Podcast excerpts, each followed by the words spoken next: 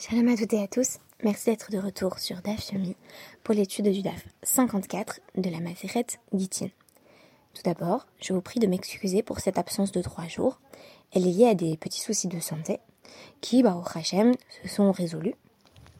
Et je tiens à remercier chaleureusement mon ami Rachel pour avoir assuré ces podcasts en mon absence. Je voulais traiter aujourd'hui de la notion de pigoule. Pigoule, ça peut être littéralement ce qui est abominable, ce qui est répugnant.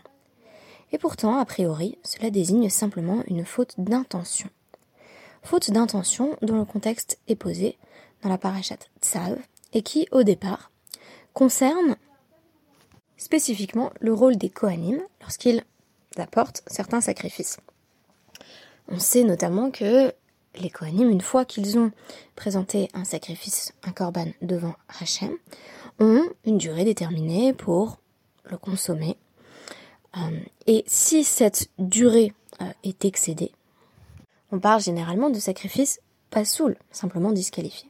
Alors quelle est la spécificité du pigoul et pourquoi trouve-t-on dans notre DAF une analogie entre euh, le Cohen qui a eu une mauvaise intention au moment où il a offert son sacrifice et le scribe, tout simplement, qui rédige un Sefer Torah, mais qui n'a pas véritablement conscience des implications de son travail, ou plutôt qui, de façon un peu perverse, va rédiger tout un Sefer Torah, puis avouer à la fin que, en réalité, il n'avait cure du nom de Dieu pendant tout ce temps. Alors j'avais évidemment deux références en tête.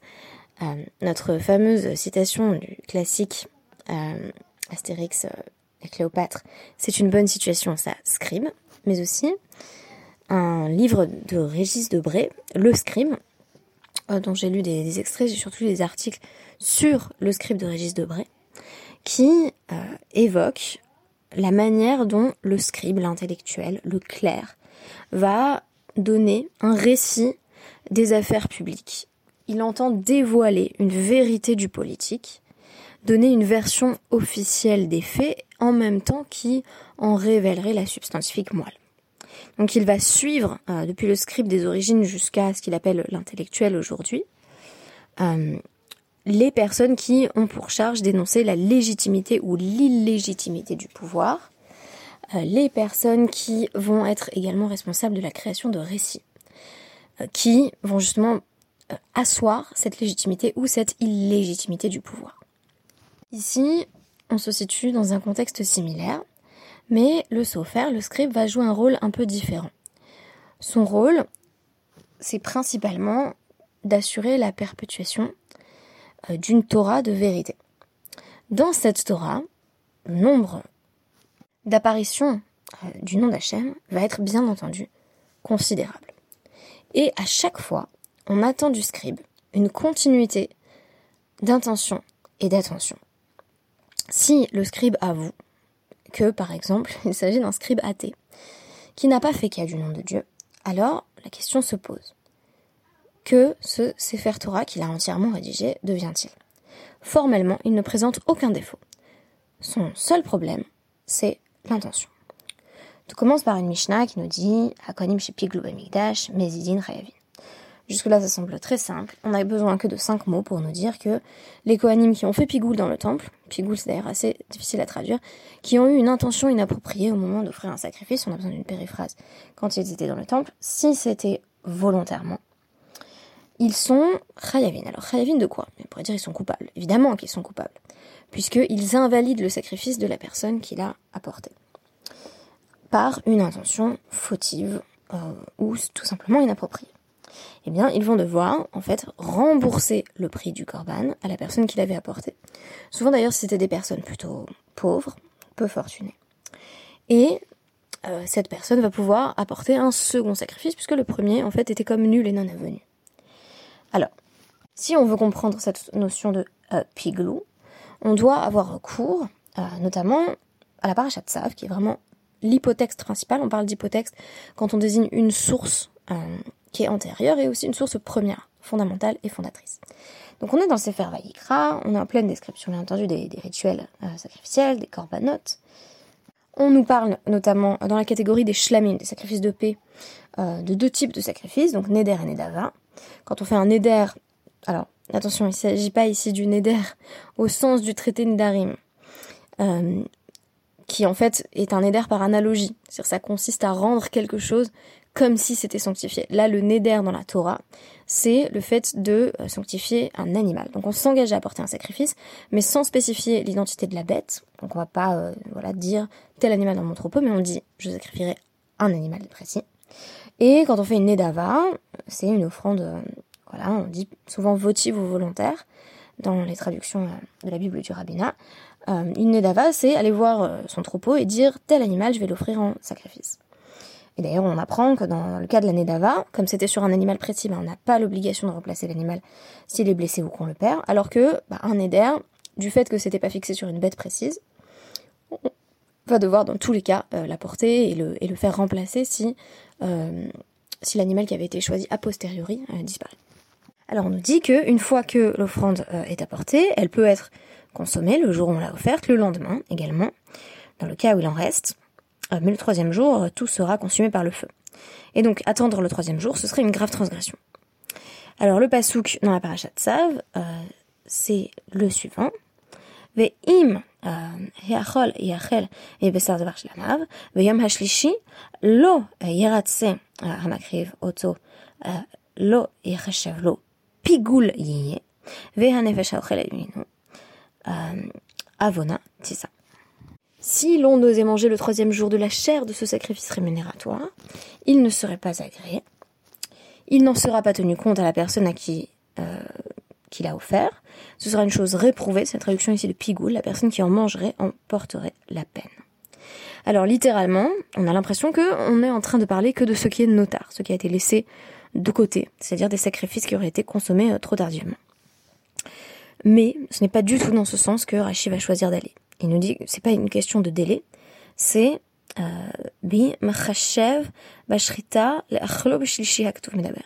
le verset est en train de nous parler de celui qui a pensé faire la trop tard.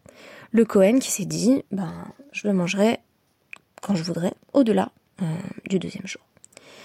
Alors, le sacrifice, il n'est pas euh, rétroactivement invalidé si on attend le troisième jour, il est invalidé dès le départ, parce que le Cohen avait une, intention inappropriée. Pourquoi? Parce qu'on nous dit l'oyer il il sera pas considéré, ce sacrifice, il n'en sera pas tenu compte.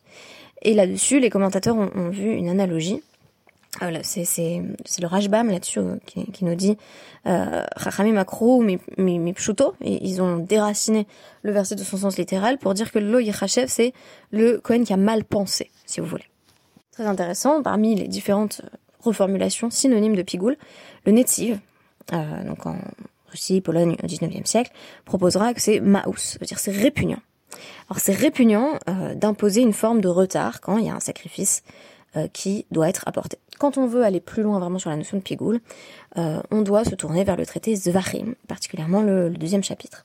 De là, on tire que le sacrifice, ce n'est pas simplement une série de gestes ritualisés, mais c'est, comme je le disais euh, en début de podcast, une continuité euh, d'intention et d'attention. Il y a une nécessité que l'acte soit plein de sens. Ce n'est pas mécanique. Le geste est indissociable de la pensée qui l'accompagne. Et donc le problème, c'est ce Cohen qui, euh, qui fait quelque chose et qui en pense une autre. On pourrait dire effectivement, j'ai beaucoup entendu ça d'ailleurs, même dans des shiurim voilà, euh, qui par ailleurs me semblait tout à fait bien construit, intéressant, que euh, dans le judaïsme, l'important c'est les actions, et puis les pensées, on s'en fiche. Ok, alors déjà il faudrait étudier une, notion qui est intéressante, c'est celle de Hirorim Raim. C'est quoi les mauvaises pensées? Est-ce que ça c'est une substance? Est-ce que ça une pertinence quelconque? Et si oui, dans quel cadre? On aurait voilà d'autres questions qui, qui, peuvent émerger, d'autres sougiotes très intéressantes, comme par exemple mitzvot, srichot, kavana, pour d'interrogation. Est-ce qu'on a besoin d'intention pour faire les mitzvot et si oui lesquels euh, et dans quel contexte. Euh, en général, les sages vont euh, comment dire aboutir à une représentation assez minimaliste de l'intention. Il faut souvent un minimum d'intention pour réaliser par exemple une prière. il faut avoir été concentré pendant le schéma voilà, et ne pas l'avoir lu de manière purement mécanique, en tout cas le, tout premier paragraphe. Euh, il faut avoir pensé à Yetiat Mitzrayim pendant le dernier paragraphe. C'est assez vague. Donc, on va pas avoir une exigence extrême en matière d'intention, mais on aura toujours des courants philosophiques l'école de Brisque par exemple, qui a comment dire qui est l'une des sources de l'orthodoxie moderne, qui va dire qu'effectivement, sans intention, les, prières ne valent rien. Donc là, c'est aussi la question, mais on a une exigence supplémentaire vis-à-vis du Cohen qui est Makriv. C'est-à-dire que le Cohen, il est responsable euh, du sacrifice, du fait que tout se passe bien à chaque étape et donc de sa validité. J'ai présenté euh, il y a deux ans une, lecture euh, lévinassienne de ce passage de la Torah. donc vous pouvez la retrouver sur Academ. C'est simplement mon commentaire, vous tapez Tsav, Myriam Ackerman Sommer. Donc j'évoque le fait que c'est le, délai qui est perçu comme intrinsèquement problématique, c'est le fait de vouloir faire attendre, particulièrement de vouloir faire attendre le pauvre, euh, puisque euh, bien souvent il euh, y, a une relation au moins de, de, comment dire, il y a une asymétrie entre le Cohen et la personne qui qui apporte son sacrifice, puisque la personne qui apporte son sacrifice a besoin du Cohen véritablement pour pouvoir aller jusqu'au bout de ce rituel. Mais je, développe la question sur Academ. Là, j'aurais pas le temps de tout évoquer. Moi, ce qui m'a intéressé, c'est surtout que la Gemara va, choisir d'embrayer au tout début. c'est la question d'une personne qui tout simplement avoue euh, effectivement, euh, j'ai fait une forme de, de pigoule. Euh, voilà, un Cohen qui dirait par exemple Zvachim chez Asiti Imecha Nit Paglo. Quand j'ai offert tes sacrifices, eh bien, j'avais une mauvaise intention. Et donc on nous dit Neheman. Là, il serait cru. Mais, et la nuance est subtile, s'il dit Zvachim chez Asiti Imecha Beyom Ploni Nit Paglo et non Neheman. Il dit Ah oui, tu sais, ce jour-là, euh, donc sous-entendu il, y a longtemps, il y a 15 jours, euh, on t'avait apporté un sacrifice, et bien sache qu'il ne valait rien. Alors de manière générale, euh, la, la, va poser la question tout simplement Maishna Recha, Maishna Sefa. On comprend pas trop la différence entre quand, quand la personne dit, tu sais, tu as apporté tel sacrifice ou tu as mangé telle nourriture, et eh bien c'était une nourriture que j'avais moi volontairement rendue impure ou rendue inappropriée. Et le fait de dire, il y a 15 jours, quand j'ai apporté euh, voilà, quand tu as apporté ton sacrifice, eh bien, je, je l'ai volontairement euh, fait rater ou j'ai volontairement euh, rendu euh, ta, ta, nourriture, voilà, impure. J'ai mélangé ta, ta, nourriture pure avec ta nourriture impure. et on nous dit, c'est très intéressant, Kol chez Beyado Neeman. Si c'est très récent et donc c'est encore en son pouvoir, c'est encore dans sa main, littéralement, Neeman, on le croit. C'est-à-dire que là, si j'ai euh, un, un, Cohen sous les yeux qui me dit euh, euh, je viens de faire rater ton sacrifice volontairement, il est crédible parce que il est encore directement lié là encore à l'action. C'est-à-dire que on voit en quoi cette pensée presque perverse en fait a pu détruire le sens de son action. Mais prendre une action sur laquelle a priori on avait déjà émis un jugement a priori favorable. Voilà, imagine la personne, ça fait longtemps qu'elle a mangé cette nourriture, ça fait longtemps qu'elle se dit, bah mon sacrifice il a été apporté il y a trois mois quoi.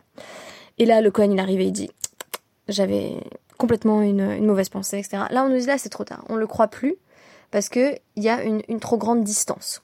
Et donc là encore, c'est comme si on faisait jouer contre euh, cette personne qui a du coup a fait pigoule, donc a imposé un délai coupable.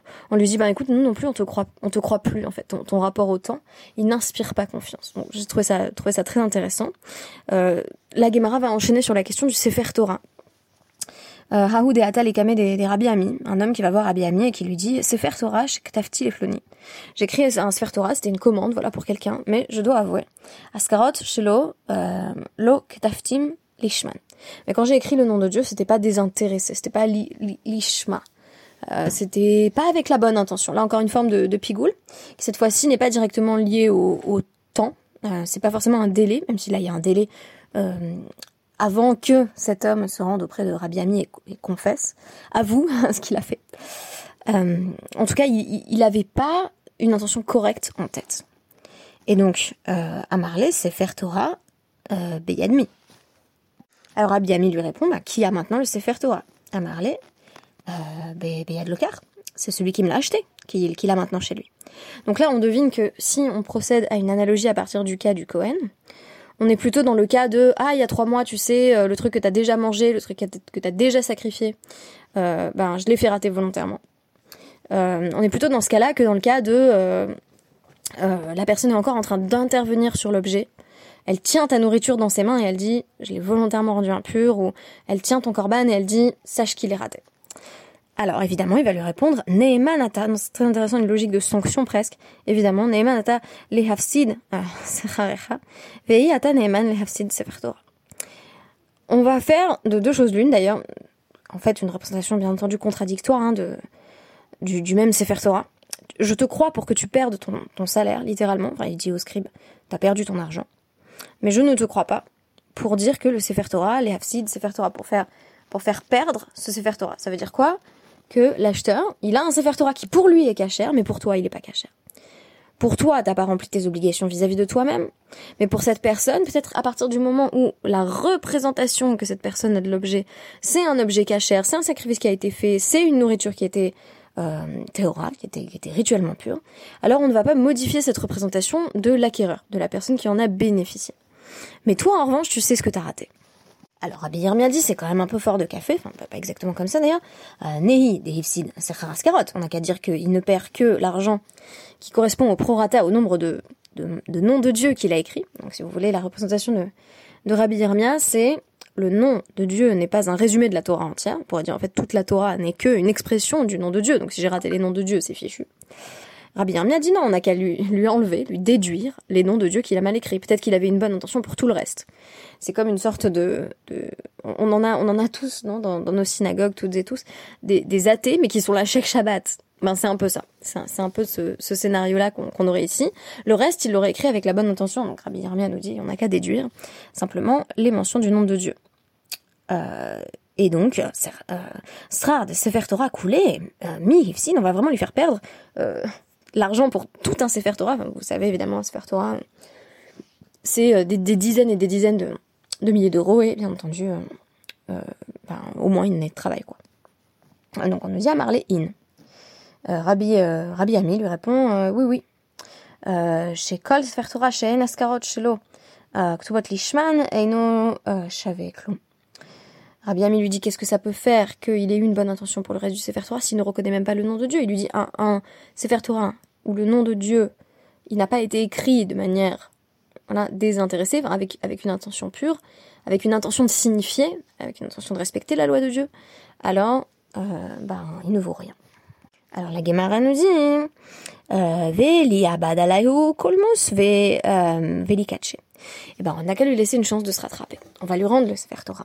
Et il a qu'à repasser avec sa plume sur les mentions du nom de Dieu et il réécrit par-dessus.